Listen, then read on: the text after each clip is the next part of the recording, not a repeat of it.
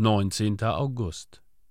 Oder welche Frau, die zehn Drachme hat, und wenn sie eine Drachme verliert, zündet nicht ein Licht an und kehrt das Haus und sucht mit Fleiß, bis sie sie findet.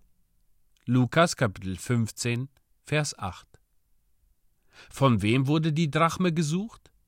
Von der Eigentümerin persönlich. Die Frau, die die Drachme verloren hatte, zündete ein Licht an und fegte das Haus und suchte fleißig, bis sie sie fand.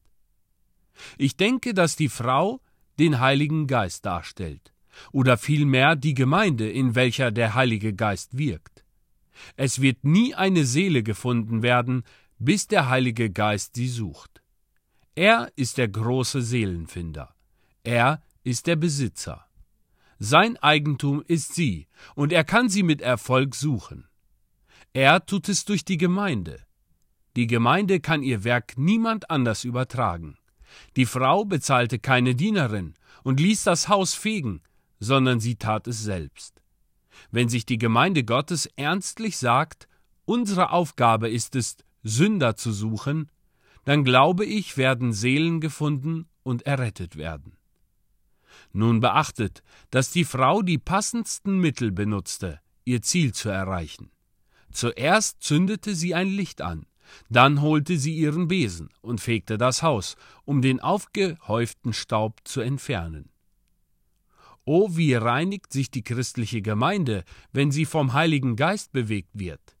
Vielleicht, sagt sie, leben einige von unseren Geschwistern nicht dem Worte Gottes gemäß, und dadurch werden die Menschen in der Sünde verhärtet. Diese Übeltäter müssen hinausgetan werden. Unser Glaubenstand ist sehr niedrig. Das mag der Bekehrung der Seelen hinderlich sein, und dem muss abgeholfen werden. Beachtet, dass man kein Haus fegen kann, ohne vorübergehend Unbequemlichkeit und Verwirrung zu erregen. Diejenigen, die kein Interesse an der verlorenen Drachme haben, werden durch den Staub belästigt. Er gerät ihnen in den Hals und sie müssen husten. Kümmere dich nicht darum, gute Frau, fege nur weiter. Lasst es euch nicht bekümmern, Staub zu machen, wenn nur Drachmen gefunden werden.